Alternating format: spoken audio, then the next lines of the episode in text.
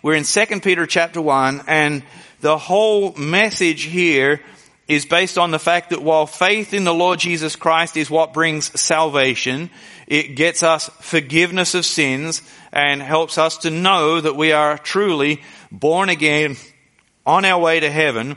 It doesn't change much about life right here and right now. There are things that God wants us to do as Christians, and the Bible said specifically about them that we are to add to our faith these things.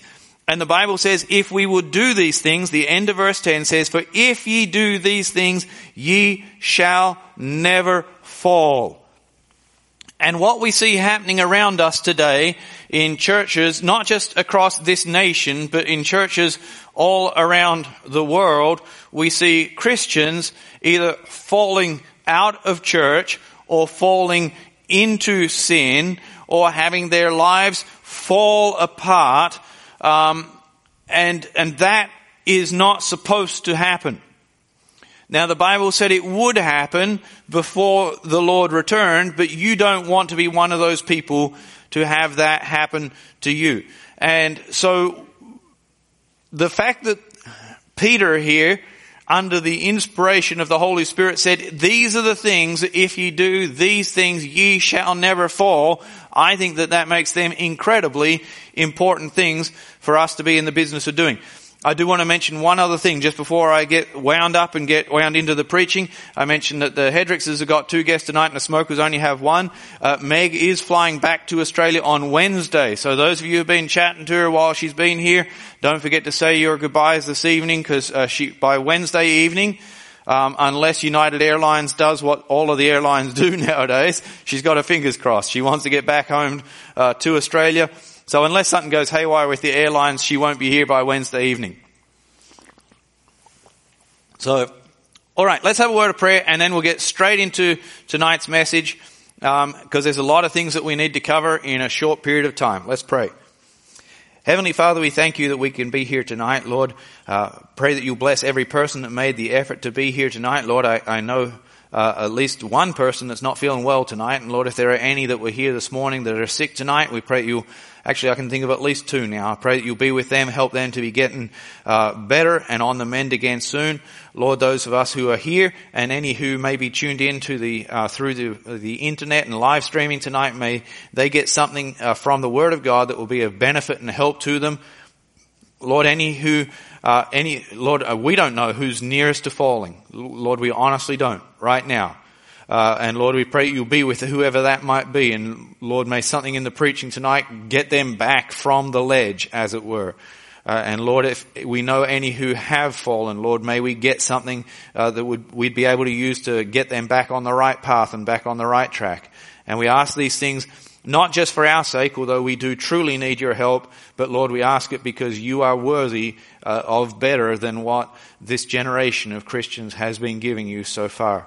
And we pray that you'll forgive us for that where we've fallen so short and help us to be shining examples of what your children ought to be. We ask these things in Jesus' name. Amen. The first thing that we looked at this morning was virtue, because in 2 Peter chapter 1 and verse 5 it says that we are to add to our faith virtue. And I talked a lot about how virtue plays out, what you do with virtue, and that is whether it be an obvious thing that you're intentionally trying to do, and that is the business of helping people uh, or whether it be something that you're not even aware of that you're doing, which happens as a result of people reaching out to you like they did to Jesus, touch the hem of his garments to be made whole. Um, that's how virtue plays out. But what virtue actually is, if you were to sum it up in one word, it is strength. It, that's what virtue is. It is strength, whether it be moral strength, strength of character, spiritual strength. Um, and I, I, mentioned as I was closing in prayer this morning, I, f- I fly a lot um, f- for work and sometimes uh, visiting family and things like that. And every time you get on a plane, when you get on a plane regularly, you tend not to listen to the safety announcement. What do they tell you during the safety announcement? Put your seatbelt on. They then go on and give you a, a, an explanation of how to put a seatbelt on. If you need it explained to you how to put a seatbelt on, that's deeply concerning. It's not complicated business, is it? You just like one side joins the other and they go click. okay, I can figure that out. Um, but they tell you that and they tell you, uh, be aware of where the exits are. The nearest exit may not be, the nearest exit may not be in front of you. Okay, that's, that's, that's actually an important thing to think of. If your plane ever crashes one day when you're flying, and if there happens to be fire between you and the exit door, all is not lost. Maybe you can turn around and there's a door behind you. The nearest exit may not be in front of you. It may be behind you. They tell you also that if the room is, the cabin is filled with smoke, then don't worry because there's little lights where? Along the floor to guide you out of the plane. It all sounds wonderful. I mean, it's almost like we want to have a crash just to find out if all of these systems work, right? Um, but one of the things that they tell you during that time is they have the little yellow cup. And the little yellow cup, they show it coming down from above and tug, tug on the little yellow cup. And then they tell you, what do they say? Put your own mask on first before you put it on any other people near you who need your help. And that's how it is with virtue. Um, we are supposed to do the things that the Bible says we're supposed to do those things ourselves first, and then we will have enough strength in order to assist others. When we look at others and see all of their problems and are not dealing with our own problems, Jesus talked about that, didn't he? When he said, what are you doing worrying about the little speck that's in your brother's eye when you got a beam hanging out of yours? It tends to irritate people when you're busy fixing their problems and you haven't got your own sorted out. And that's kind of part of what temperance is all about. It's about having spiritual strength and not leading so much by what you're telling everyone else to do, but leading by example. And once we've got that down pat, then the Bible says we need to add something else. We need to add to our faith vir- virtue, and to virtue, knowledge. Knowledge.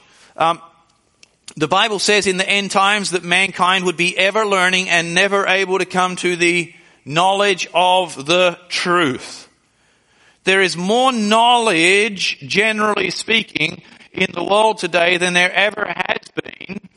And it's very easy, if you don't know something, it's very easy to learn something nowadays. There's even a, there's even an acronym for, for it. LMGTFY. Anyone know what LMGTFY was? It's not a new preference. It's not the alphabet people gone rogue. LMGTFY, that's, let me Google that for you. Uh, in other words, the answer to everything, you just type it into Google or Hey Siri or whatever. Um, um, which interestingly, by the way, uh, Siri, you wonder where they ever got the name Siri for? It's iris spelled backwards. As in the all-seeing eye. Ah. Yeah. And Siri is watching you 24-7. the all-seeing eye. There's something to think about. Hey Siri. You know what I wish I could say? Hey Siri, go away and don't ever come back. That would be nice, but it's not likely to happen. But knowledge is easy to come by. Wisdom is tremendously hard to come by. Um, and the knowledge that he wants them to have here is not the knowledge of the gospel. Uh, and I can prove that to you from the text because according to verse 3, he's speaking to a bunch of people and he says, according as his divine power hath given unto us all things that pertain unto life and godliness through the knowledge of him that hath, past tense, called us to glory and virtue. Uh, verse number 8 says, For if these things be in you and abound, they make you that ye shall neither be barren nor unfruitful in the knowledge of our Lord Jesus Christ. Peter is speaking here to a bunch of people who know the Lord as their Savior. And knowing the Lord Jesus Christ as Savior will keep you out of hell, but it won't keep you from falling while you're still here on earth. There are other things that we need to know. And uh, one person said this, uh, someone far wiser than I said this about what kind of knowledge is this? And it's a very interesting thing. Uh, I think it was from the Biblical Illustrator that I got this. It says this knowledge is practical knowledge. It is what we commonly mean by prudence, which is knowledge applied to action. It is what Paul recommends when he says, be ye not unwise, but understanding what the will of the Lord is. Walk circumspectly, not as fools, but as wise. Walk in wisdom towards them that are without, redeeming the time. This kind of knowledge, listen to this, this kind of knowledge results principally from experience and observation. And he is blamable indeed who does not grow wiser as he grows older and who does not make every day a correction of the former. In other words, we should be learning today from the mistakes of yesterday in order that we can be a better Christian tomorrow. It is a knowledge that understands that we are not perfect. We are still sinners. We are saved sinners, but we are still sinners indeed. But rather than just say, oh, well, I'm a sinner. I'm glad I'm saved. We say, I'm a sinner and I keep sinning and I'm trying to learn. I'm trying to prevent these things from happening. And he goes on to say our own history affords us some of the best materials to improve and embellish our character. We should derive strength from our weaknesses and firmness from our falls. Peter here is saying that's the kind of knowledge that you need. You need uh, the kind of knowledge that says, I have not always done well. I'm humble enough to admit that I've not always done well. I'm trying to learn from my mistakes. there is a story. It is supposedly a true story. Uh, I don't know who here has ever worked in a factory or worked with uh, industrial equipment before. Um, Christina in the church office has a little machine to cut up pieces of paper called a guillotine. Roughly how many pieces of paper do you think you could cut up with that before it starts twisting them? About 20 sheets of paper. Okay, so that guillotine can cut about 20 sheets of paper and at, after that point it starts pulling the paper through and it all twists and it doesn't cut very straight or anything like that. That's a reasonably powerful little thing. I had a friend in Australia. I don't have any idea where he got this thing, but you could put an entire ream of paper and sit it in that machine and you clamp down one side of it and you clamp down the other side of it and you pull the lever and it would just go through uh, an entire ream of paper like a hot knife through butter. Fantastic. Really powerful guillotine. In metal fabrication shops, it's very common that they will have a steel guillotine. And it can cut through entire sheets of steel. Anyone ever seen a steel guillotine in action? Oh, they're fun, aren't they? I, I just like things with power. Things with power are just fun. And you put that sheet of steel in there, and uh, what do you normally have to do before you pull the lever to cut? What do you normally have to do? They, they normally have, most of the, most of them will have like, there'll be a lever or a button that you press to, to do, but then on the other side of the machine there'll be what's called a safety handle. And you have to, with one hand, you have to press the safety mechanism, and the other hand pull the lever. You say, why? So that you don't get tempted to hold your piece of steel in place and pull it down and go ka-chunk. That's a good idea to put a safety mechanism like that, right? And there's a story about uh, a, a, person that had an accident at a manufacturing plant where they took off parts. I don't think they took off all of it. They took off part of a finger or something like that on the steel guillotine. They a, uh, lodged a workers' compensation insurance claim, and the insurance company thought the whole thing was a scam and that they were trying to get money out of the insurance company. They sent an insurance assessor out and the insurance assessor said that's not how those machines work. It's not possible for that machine to do it. See, I can safely put my finger in here like this and pull like this and bang and promptly took off the tip of his own finger. Okay. Now, what is that? I, I, I hate to put too blunt a word on it, but I'd say that's a stupid thing to do. Okay? Because someone has already said, if you do this, this will happen. And someone came along and said, I doubt it. They're not designed to work that way. they could have done anything. They could have taken a pencil and said, well, uh, let me use my pencil as an illustration. If I put my pencil there and pretend it's a finger, and then they would have learned, and all they would have lost is a pencil. But instead they lost part of their finger because they weren't learning. And so it is with this knowledge that the Bible is talking about. If we keep doing the same thing over and over again and sinning, if we continue to do that same thing and it leads to sin, we're not getting knowledge.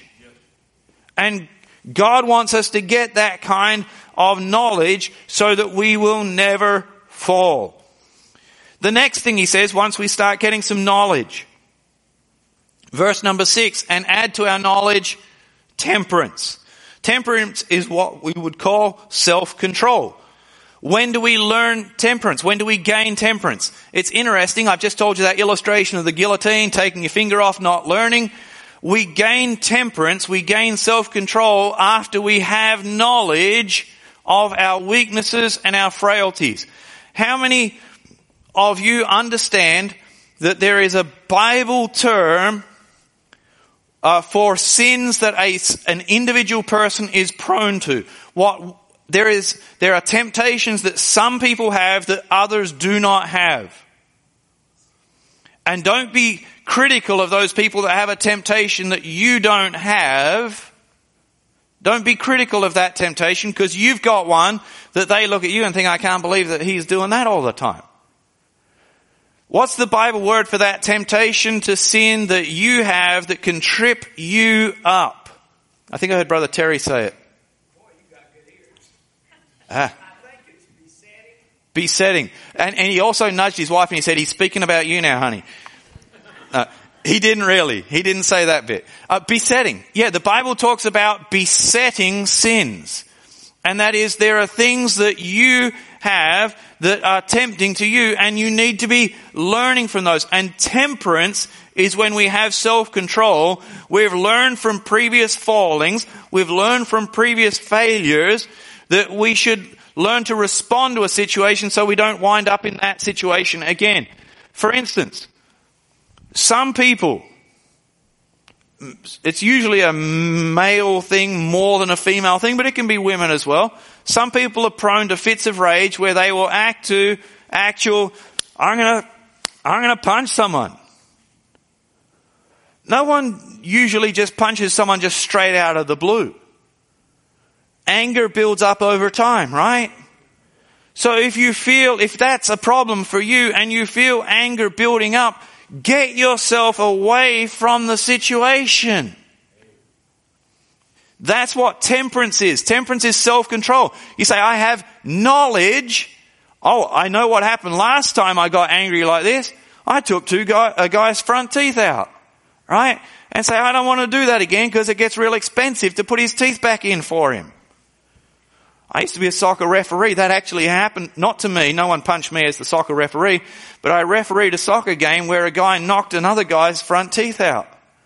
And there was a lawsuit involved and they wanted me to testify in the lawsuit. And you know, you say, oh, that's terrible.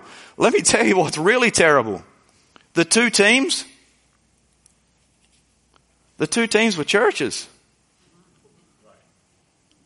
You say, that's bad. It gets even worse when I tell you they were the same church. It was a church in our town that was so big they had two teams. It was the Salvation Army A team versus the Salvation Army B team. And someone from the A team didn't like someone on the B team and punched him in the face and knocked his front teeth flying. Um, if you feel that much anger building up, don't go doing that again. Because the guy got sued and it cost him a lot of money. And of course, it cost him his reputation as well. Um, can I tell you something? I'll give you a practical example. This thing here, cell phone, is potentially a deadly weapon.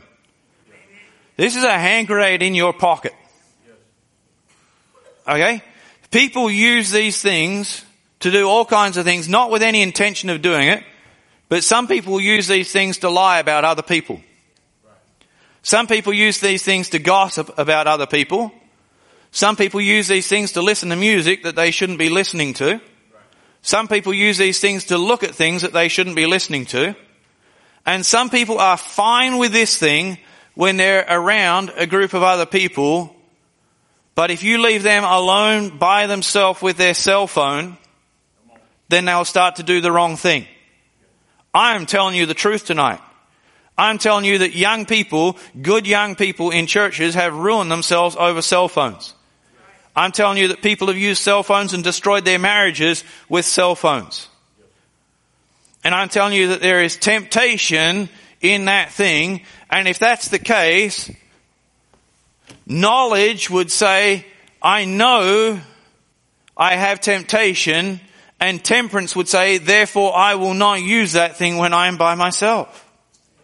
That's what temperance does. And if you won't get that, guess what Peter says may happen to you? You may fall. You may fall due to a lack of temperance. And then we get to, and to knowledge temperance, and to temperance patience. Patience. There's a verse in Hebrews, I believe, which says, but ye have need of patience. Patience is a virtue. Possess it if you can. Never found in women and rarely in a man. No, some people say patience is a virtue. Possess it if you can. Seldom found in women, but never in a man. And both genders will argue with each other about how that poem is supposed to be recited. And the reality is both men and women are prone to impatience. And let's, let me just say this. Many people in my life that I've seen who have fallen, their fall would have been prevented if they had just been patient. One of my good friends, one of my favorite preachers. I recently heard him say this, and I know this person, I know this person very well, and what he said, I thought that's, that's 100% true of that man. He was talking on the topic of patience, and he says, I gotta tell you, I got no use for patience. I'm like, no, no. And I know what he's saying, and I get where he's coming from. Um, let's ask my wife. Am I by nature a very patient person? No. Am I a let's do something now, let's just go, go, go, go, go? Yeah. Sorry about that. I don't mean to be that way. But here's the reality. People who are impatient are setting themselves up for serious risk of failing and falling in their Christian lives. The problem is not, I don't see the problem even with a person that is, uh, that is lacking patience, but you need to get it. A real problem is when I hear, and like I just said about my friend, when he said, I've got no use for patience. Oh, God does. God's got a lot of use for patience. And, and might I say that uh, you'd better be thankful that he was patient with you. Once we start getting patience in our life as a Christian, what do we need next? And we add to patience, verse 6, godliness. Godliness. Now, if you study God the Father, it's going to be real hard for you to relate to His godliness because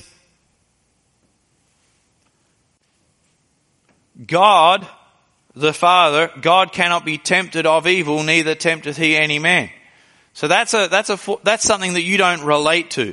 God as the Father in the Godhead, in the Trinity as we say, uh, and I know that, you know, some people go, oh, the word Trinity is not in the Bible. Oh, the Jehovah's Witnesses love that. Oh, the Trinity is not in the Bible. It's not even a Bible teaching. How about Godhead? Godhead's in the Bible, and that is a Bible teaching. And how about the fact that in the beginning was the Word, and the Word was with God, and the Word was God? How about the fact that God was manifest in the flesh? 1 Timothy chapter 3 verse 16. Oh, they'll proudly tell you, they'll say, well, my New World Translation doesn't say that God was manifest in the flesh. It says He was manifest in the flesh.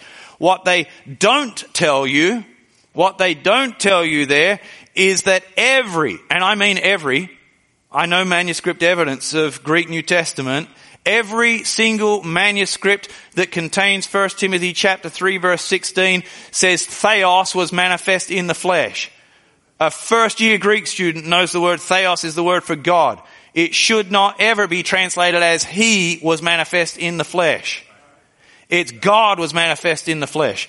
The New World Translation is a fraudulent translation. They intentionally mistranslated the Word of God because it didn't line up with what they believed. Okay? So if Jesus is, as the Bible presents him to be, if Jesus is God manifest in the flesh, he is not God the Father, but he is God manifest in the flesh, then if you want to understand what godliness is like, it's going to be easier for you to understand that if you study God the Son rather than God the Father. Because God the Son lived here on earth for 33 years. And here's what I want you to understand. Turn to Hebrews chapter 4. I'll explain something to you as we turn to Hebrews chapter 4. I'm sure at some stage you have either done something or you have thought something, or you have been tempted to do something, and in either doing that thing, thinking about that thing, saying that thing, it has made you uh, think, oh, oh, I'm I'm not at all like God.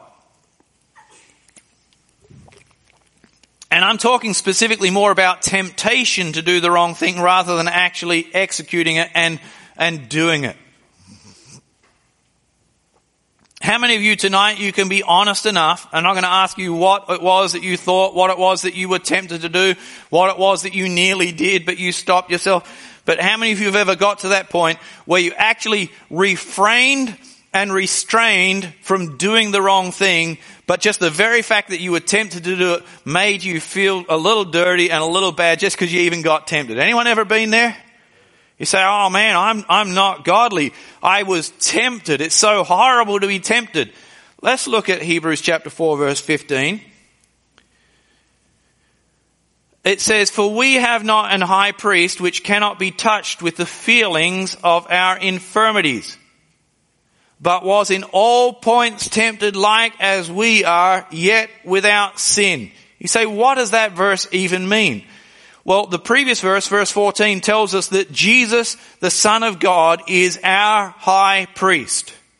Seeing then we have a great high priest that is passed into the heavens, Jesus, the Son of God. Our high priest is not someone who sits up in heaven upon a throne of marble with clouds and people plucking away on harps next to him. That is not our high priest, the Lord Jesus Christ. He was someone who came and lived on earth, dwelt on earth, and regardless of what you've ever thought up until now, you say, well, Jesus could never possibly be tempted to sin. That's not what the verse says. It says he was in all points tempted like as we are. The difference is yet without sin. So when you have temptation and you feel bad, not because you did the wrong thing, you just feel bad and think, oh, he doesn't understand the temptations that I feel. That's the exact opposite of what the Bible says. He exactly understands what you feel in temptation. And the Bible then says, look, what do we do about it? Verse 16. Let us therefore come boldly unto the throne of grace. See, the natural temptation, the temptation that comes from the devil is when you think something bad, you're tempted to do something bad, then the devil or your, or your conscience comes along and says, oh, you're a bad Christian. You shouldn't even talk to God about that. He's not going to listen to you. You're terrible. And the Bible says the exact opposite. The Bible says you need to go and talk to the very one person who understands what that temptation is like and say, Lord Jesus, you faced the same temptation I did and you did it without sin. I have not done so well. And you need to talk to the one person rather than talk to a priest in a confessional booth. You need to talk to the true high priest who will never snitch on you and tell you and tell someone else and say, you wouldn't believe what brother John is tempted to do. He can go talk to the Lord Jesus Christ anytime he likes about his temptations. And you know what Jesus does? Jesus sits in the confessional booth of heaven on the mercy seat And he says, John, I know how you feel. I went through that for 33 years. And you know what else he says? I wrote a book that'll help you deal with that. In other words, I want to encourage you tonight that godliness may not be what you think it is. Godliness is not necessarily a stuffed shirt person who walks around with their Bible tucked under their arm. That's not godliness. That's a false pretense. Godliness is a person who faces temptation and comes to Jesus and says, I must tell Jesus all of my trials. I cannot bear these burdens alone. That's godliness. So be encouraged by that this evening. Don't be discouraged by your temptations, by the, the battle that goes on between your ears. Be encouraged to be godly and take it to your high priest, the Lord Jesus Christ. And then we to add to um, uh, our godliness, brotherly kindness. Brotherly kindness. How many of you like like cars? I love cars. Cars are great. Okay? For all that I love to go running, uh, cars will get you to where you're going a lot quicker. Sometimes you need to get to where you're going and you don't need to arrive in a ball of sweat, which is what happens when you go running to these places. Cars are great. Uh, I like fast cars. Uh, nothing personal, but if you're into electric cars and stuff like that, I just don't understand you. Maybe, maybe you like peace and quiet, and I, I understand that. Electric cars, they're very quiet. I got other things I can do to be quiet. I like cars that make a bit of noise, have a bit of fun, right? Do I have anyone else with me on that? Like anyone? Yeah? Okay. After all, these quote unquote fossil fuels are bad, right? The sooner we burn them all up, the better the world will be. Um, what am I getting to? Here's what I'm getting to. It doesn't matter how well you paint the bodywork on the car how straight the bodywork is. It doesn't matter what you put under the hood. And, and the American way, let's, let's be honest, the American way is just put something really, really big under the hood. The European way or the Japanese way, you know, the European way is let's injure, engineer it within a fraction of an inch of its life and make it a highly strung engine. And the Japanese way is let's put a big turbocharger in there and we'll squeeze more horsepower in there that way. And the Americans way is just like, let's just make it big. I mean, you know, 350 cubic inch. What, uh, people back in Australia, 350 cubic inch, that's a 5 litre V8 engine. That's a big thing, right? Actually, 350 is bigger than 5 litre. That's about 5.7 litre. Uh, but, you know, the rest of the world looks at 350 cubic inch and says, that's a big engine. And Americans go, oh, that's a, what do we call that? Small block. uh, we can go bigger than 350. We can make a 454. Uh, and you can have your fancy transmission and a transmission, by the way, a real transmission. I know I'm driving a car, it's an automatic, but a real transmission requires the use of a clutch and let's go. Okay? Um, and let's have a good time with our manual transmission. And not everyone can do it, and that's good because that means if you can and not everyone else can, it's a theft deterrent. The thieves, it's harder for them to steal it. Um, but for all that you can do to your car, and you can spend all of this money and you can pour tens of thousands of dollars into an engine and a transmission uh, and a nine inch differential with a Detroit locker gears in it and all of that stuff. Uh, if you put $80 tires on the back, you're not going anywhere very fast, right? There is literally, there is literally only one part of your car that separates you from the ground. What do we call it? The tires. And because of that, when something's really important, there is a saying about it. This is where the rubber meets the road. And brotherly kindness is like the tires on Christian life. Brotherly kindness is where the rubber meets the road. And it says that we are to add to our godliness brotherly kindness. Can I tell you this? Remember I was talking a minute ago about the stuffed shirt guy that walks around uh, so so all fancy with his Bible tucked under his arm. If he's not kind to his brother, he's not godly. Because the man who has godliness will add to that brotherly kindness. Without even turning to Ephesians chapter 4 verse 32, many of you should probably know this verse off by heart. So let's see if anyone can uh, recite it along with me. Join with me if you know this verse. Ephesians 4 verse 32. And be ye kind one to another, tender hearted, forgiving one another, even as God, for Christ's sake, hath forgiven you. How many of you got through that? You memorized that? Good. Can I tell you? It's an easier verse to memorize than it is to live. But God said we are supposed to have it. We are supposed to be not just kind one to another. Can I tell you this? We sometimes, the more conservative we get as Christians, we sometimes, we get accused of being, and sometimes justly so, accused of being judgmental of others. They'll say that we're hypocritical, or not hypocritical, they'll say that we're critical of others, we're judgmental of others, and we just don't have much grace. That's what people will say of very conservative churches and Christians sometimes. May they never say that of us. You know what we, you know what we do? We hear about someone who has done something and we tend to say, well that is unforgivable. Oh really? Interesting. When we get, and sometimes we don't say it, we just act it. Like, I'm not going to forgive them for that. You don't necessarily verbalize it, but you just don't forgive them for that. And the problem with that is Ephesians 4:32 says, "Be ye kind one to another, tender-hearted, forgiving one another."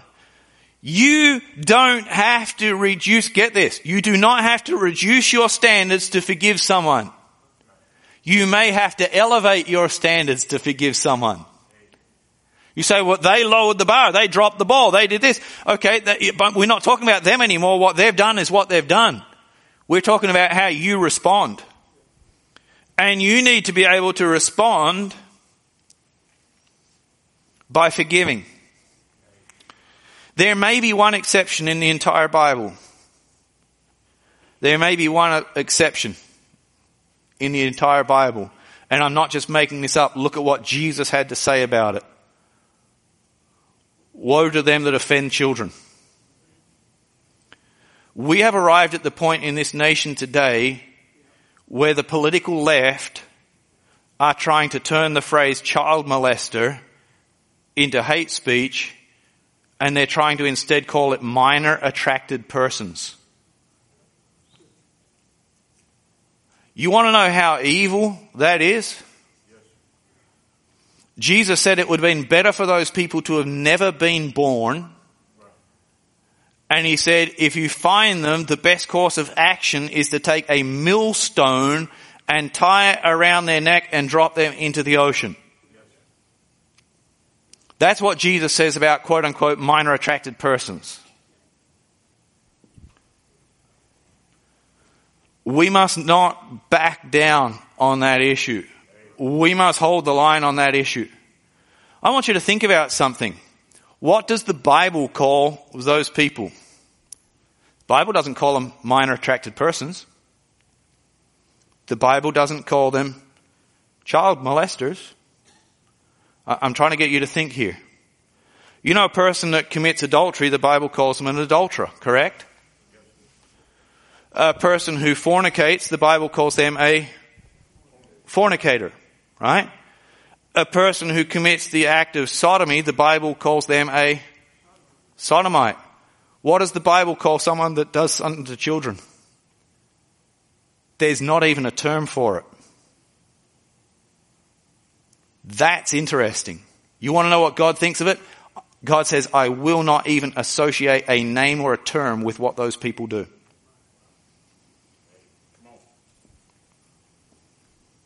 You say, why do I say that? Because within the context of church, within the context of church, and a lot of that, a lot of the offending of children goes on within churches. Let me give you my stance on that. If that happens around here, I will not forgive that person. And I don't believe there's a biblical mandate to do so. I'll put that person so far out of church, I'll kick them up the hind end till their nose bleeds. I understand it's the law court situation for the law to deal with, but I also understand the law doesn't have the moral courage to deal with anything the way they should nowadays.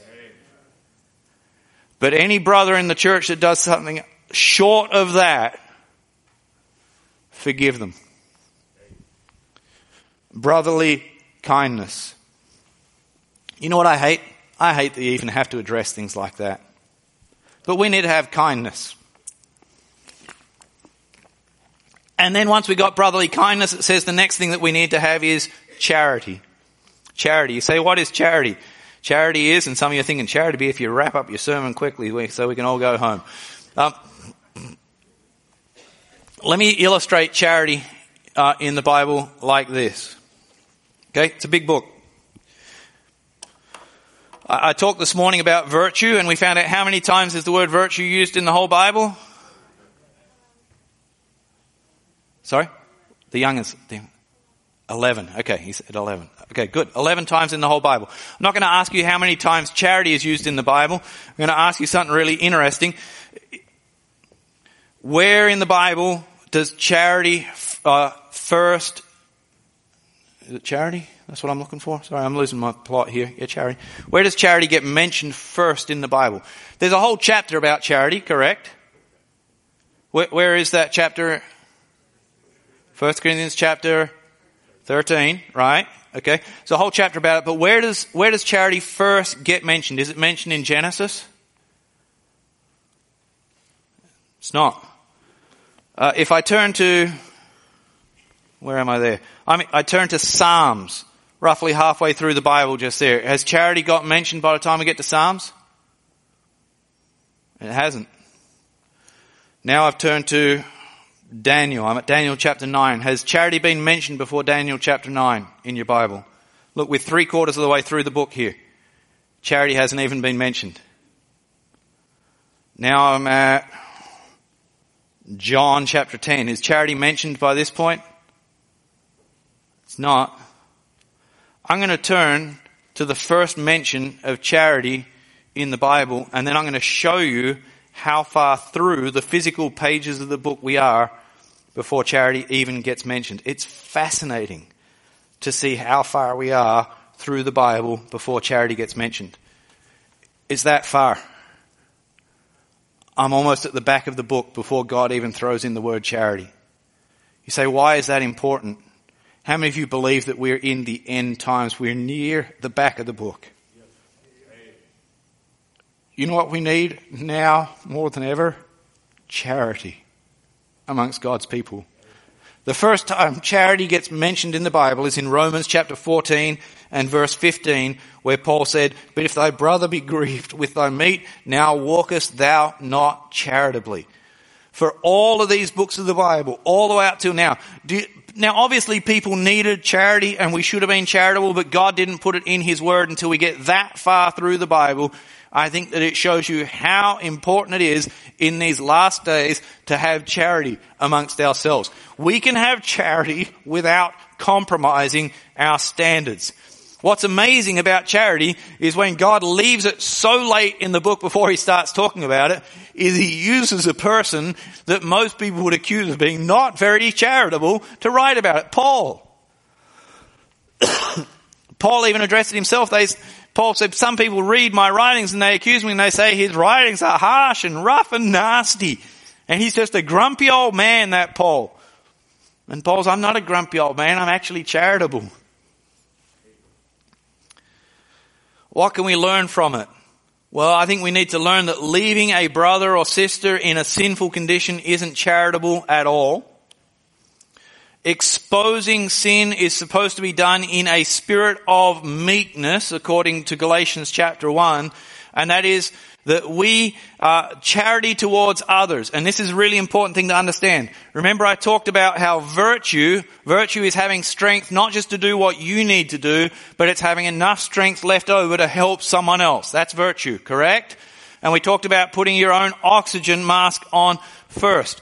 Charity is along similar lines uh, because Romans chapter 10, uh, sorry, Romans chapter 14 verses 10 to 15 uh, talk about not putting an occasion, not putting a stumbling block in someone else's uh, way to hinder them. And so charity as a Christian is when you get to the point where you are genuinely interested in you helping others to succeed. Helping others to succeed. Um, I've been playing guitar uh, since 1995. I picked up a guitar and started trying to learn to play. 28 years now. Uh, the guitar that I play here at church, I've had that since 1999, so it's a 24 year old uh, guitar now, and it's getting better and better with age. Like myself. Uh, I would like to believe that. it's not necessarily true, but um, a few times in my life, I have taught other people to play guitar. And what's funny about that is uh, what I do is all very uh, is relatively basic and simple. And I know a lot of people like to encourage me. and They say, "Oh, you do a fantastic job on the guitar," but I do a very simple job on the guitar. I play basic chords. I play the rhythm uh, and that's all I know how to do. I can't do all the fancy little licks and runs and hammer-ons and rolls and slides and all the good stuff that people like Nathaniel are learning to do. But you know what I've done a few times? When I've had people that have come to me asking for lessons, I have multiple times, I have taught people how to play guitar better than I can. You actually can do that. Because uh, I can do very slowly what some people can learn to do very quickly with their fingers. And so I can get to the person to the point, and, you know what that is? I'm, I'm, and rather than be envious, I'm not at all, en- well, I don't want to lie. I'm, I am envious. I'm envious of how Nathaniel plays all his fancy stuff on the guitar. It's great. But he's my son and I want him to do better than I've done, right? I want him to succeed. I want him to be good at it. And charity, a charitable Christian, is not just someone that tells other younger Christians what to do.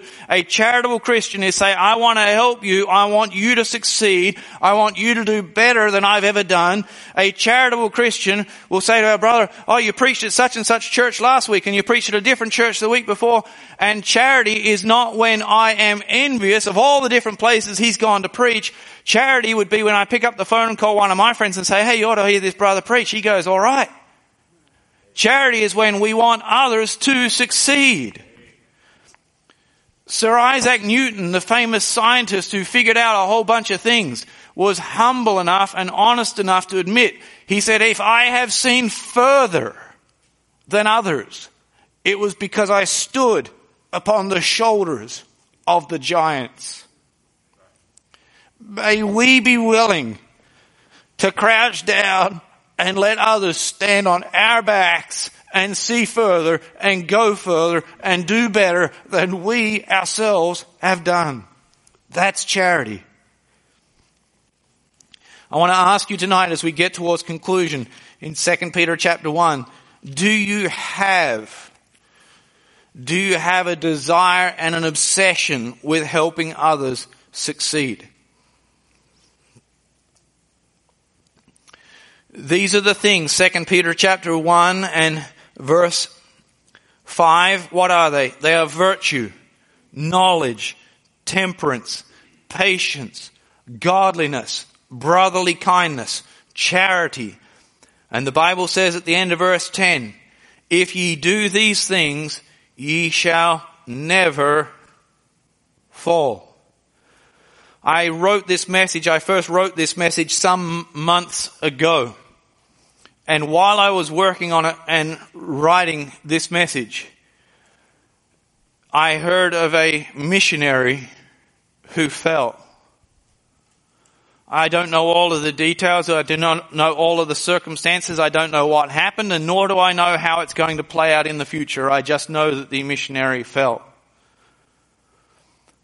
And as I was working on this message, it struck me that there was something in these list of things, this simple list that Peter has written in the Word of God, and had that man, had that preacher, that pastor, that missionary been paying attention to the Word of God and doing what it says, you say, do you think it might have been prevented? I'll guarantee it would have been prevented. Because God said, if you do these things, ye shall never fall. Who is likely to fall? Well, first of all, I'd say tonight, if you say, oh, I'm not going to, I'm a, I'm a good, strong Christian. I was raised in a good Christian home. I know this. I know the Bible inside out. Let me tell you something. Satan knows the Bible better than you know the Bible. And you know what Jesus said about him? Jesus said, I beheld Satan fall as lightning. Those who are likely to fall are those who think that they won't. 1 Corinthians chapter 10 and verse 12 says, Wherefore let him that thinketh he standeth take heed lest he fall. I'll tell you who else might fall. Those who think, I've heard all of this before. How many of you are familiar in the Old Testament, Isaiah chapter 28, verses 9 through 13? There's a passage that talks about the word of the Lord was unto them precept upon precept, precept upon precept, line upon line, line upon line, here a little and there a little. How many of you have heard that passage before and wondered, what does that even mean? Well, if you read the passage, it basically recites the, the, that entire thing, precept upon precept, precept upon precept, line upon line, line upon line, here a little and there a little. He says the word of the Lord was unto them as that. He said that's what the word of God was like to them.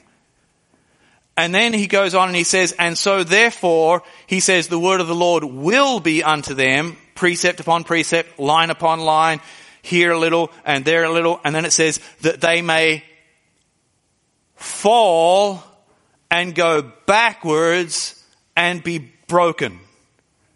You know what God was saying to Israel? He was saying, you know what your attitude is? Your attitude is everything that you preach to me, Isaiah, I've heard it all before. You're just building on the same precept you put that, that sermon on top of that sermon, that one on top of that one. Another guy's told the same story you told. He told it better than you told it. And he said to them, you're becoming yawning. You're becoming bored by all of this. And he said, and because of that, that's how the word of God is going to be to you. It's going to be this boring thing. You're going to turn up. You're going to go to church. You're going to say, oh, I've heard this all before. And he said, you're going to fall. You're going to go backwards. You're going to be broken because you're not paying attention because you think you've heard it all before. So we need to be careful. If you say, I don't think I'm going to fall, that you better be very careful. And if you think, oh, I've heard all of this before, I say, you'd better be careful. Turn to Ephesians chapter 6 and we'll be finished really quickly.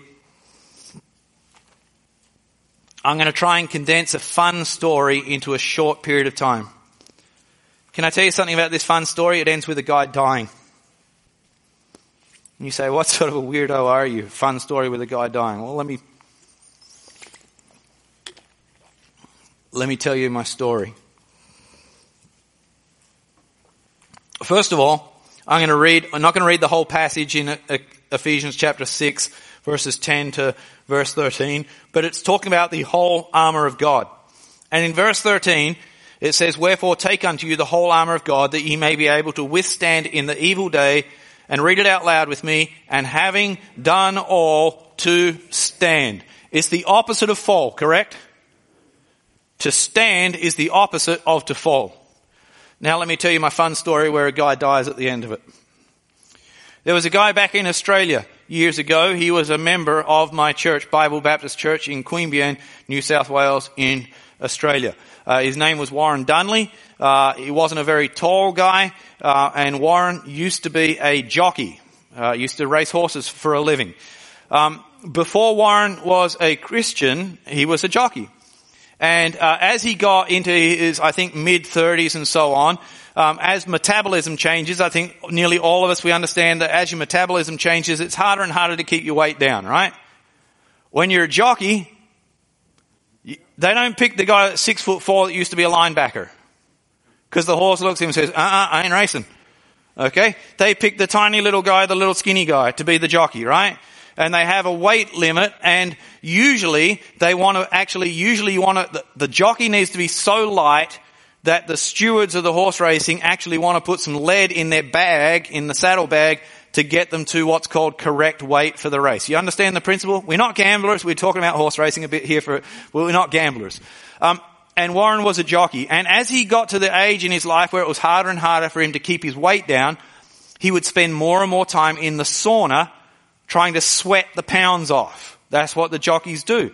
If you've ever wondered why jockeys often have high-pitched voices and things like that, it's not just because they're short little men, it's because they've spent so much time in the sauna that the sauna's damaged their vocal cords and they start to talk like this after a while. How many of you understand that's, that's, I'm not being rude, that's how a lot of jockeys talk. Uh, and it's from the sauna. Well, all of that working out in the, in the sauna and sweating it out wasn't keeping the weight down enough. So someone suggested to him, hey, we got some pills and these pills will, they'll help you shred the pounds. So he started taking a few pills to shred the few pounds. It's not too long once you start taking pills before someone offers you something else.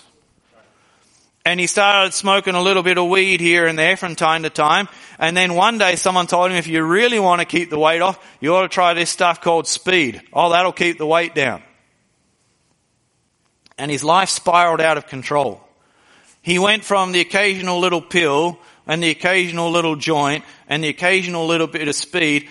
Before he had hit rock bottom, he was a full grown, uh, daily habit heroin addict who would use cocaine, he would use methamphetamine, he would use ice, he would use anything he could get his hands on. He sold his house and used the money to pay for his drug habit and was making a horrible mess of his life. He was introduced at a race meeting. He was introduced to the Prime Minister of Australia. His boss introduced him to the Prime Minister and said, Prime Minister, I'd like you to meet Warren Dunley, who is the lowest scum in the racing industry in Australia. That's sad, isn't it? Would you agree with me? That's a sad thing for a man's life to go in that direction. Warren's drug dealer one day was a guy called Mick Kane.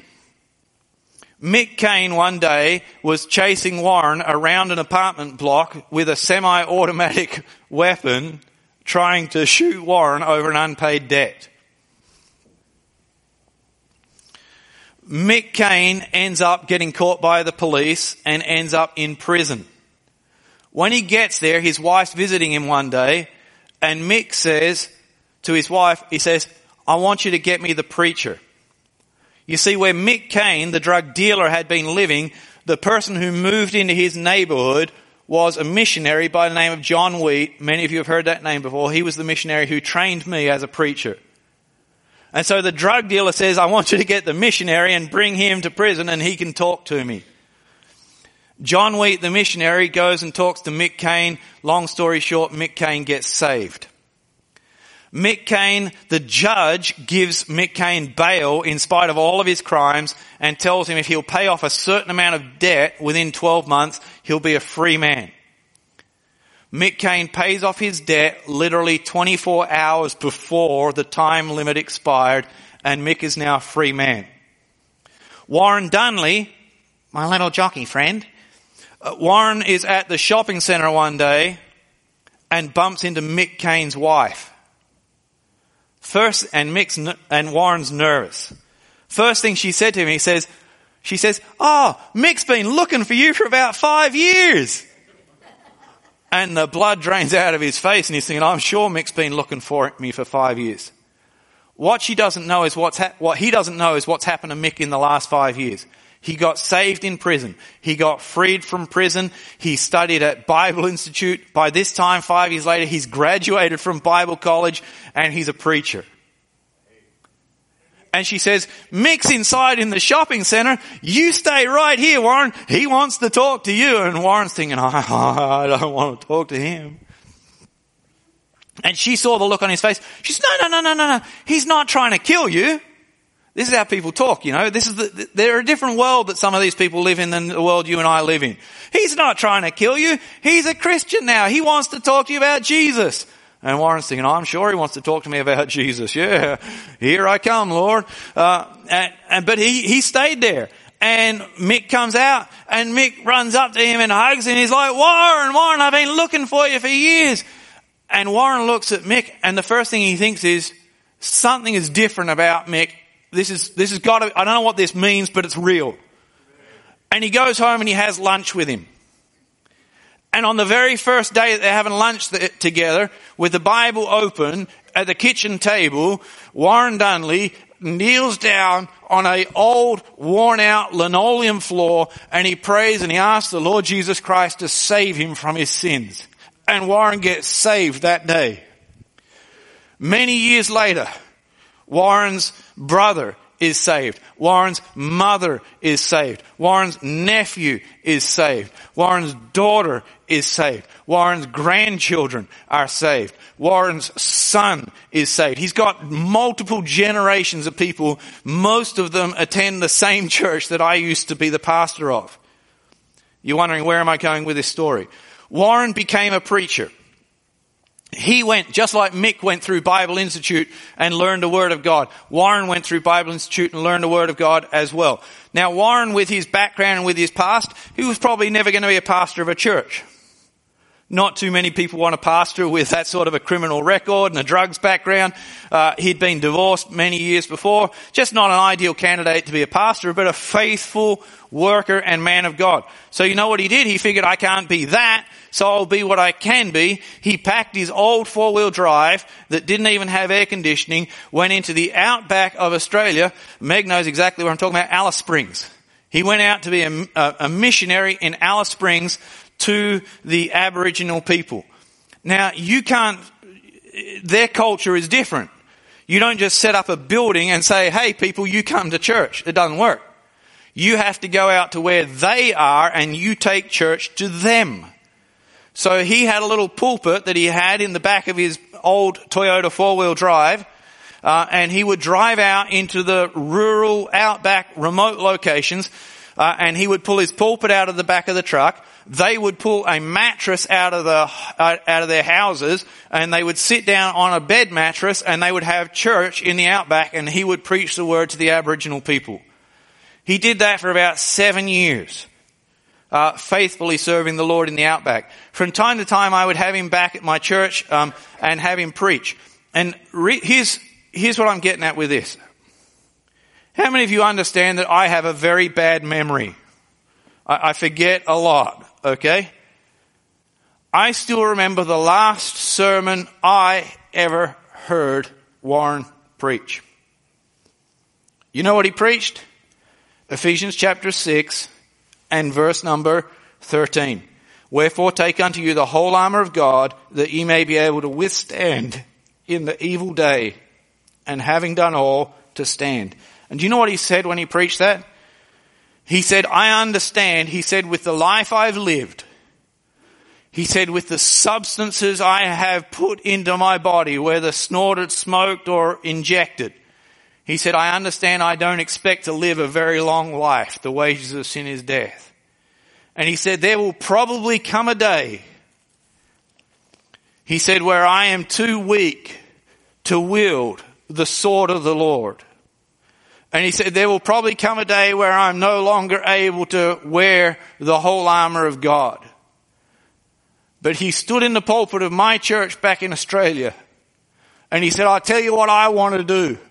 He said, when I'm too weak to fight, he said, I want to die standing. Remember I told you the story ends with a guy dying? About a month ago now, I got the news from Australia uh, actually, it was probably about three months ago I got the news Warren's really sick. He's got liver cancer, stage four. He's not going to last very long at all. I wrote to him and I said, I heard you, I said, I heard you got the, you got the big one and you're going to die, Warren. We talked pretty openly and honestly to each other and he goes, yeah, he says, I'll be in heaven real soon now. And I said, I, I said, I smiled when I heard that you're dying. Do you think I'm a cruel and sick person? No, I know Warren really well.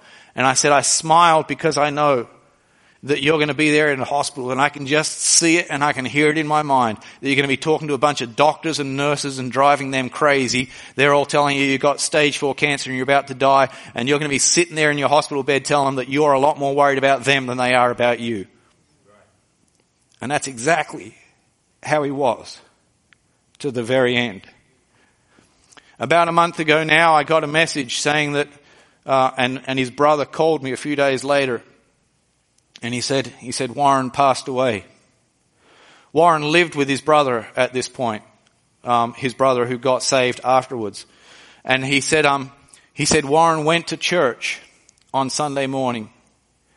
He said Warren went to church on Sunday night. He said after he, after church on Sunday night, he went and he went into his bedroom and he went to bed. And he said he didn't get up for breakfast this next morning. He said I went into his bedroom and he was in heaven. Stage four cancer. Knows he's dying. And all he's doing is witnessing to the doctors and the nurses. Stage four cancer. He says, I'm going to church Sunday morning. I'm going to church Sunday night. And I'm going to glory before Monday. Can I encourage you tonight? Can I talk very openly with you about this? Most of you, most of you are never going to fall as far as Warren Dunley had ever been. Don't let him beat you at the end of his life by you falling. He stood to the very end. Most people would have looked at him at one stage in his life and they would not have said, that's a man that's going to die, a faithful Christian man. Nope. One man introduced him to the Prime Minister and said, there's the lowest scum in the racing industry in Australia. Can I tell you something? a little drug addict guy that rode racehorses for a living. Next time he's coming back, he's coming back on a white horse. And he's gonna have, he's gonna have the ride of a lifetime.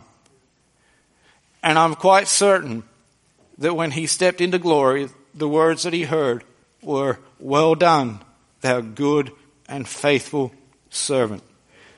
How many of you would say tonight, you say, I don't want to fall. I, want to, I want my life to be a good example. I want my life to end well. If, if the rapture doesn't happen, I understand we all want the rapture, but if the rapture doesn't happen, I want my life to end well. I want to end with a good testimony. I want to end standing for the Lord. How many of you would say that tonight? Say, I want to stand. Well, I, this morning and tonight I've given you what you need to do. If ye do these things, ye shall never fall.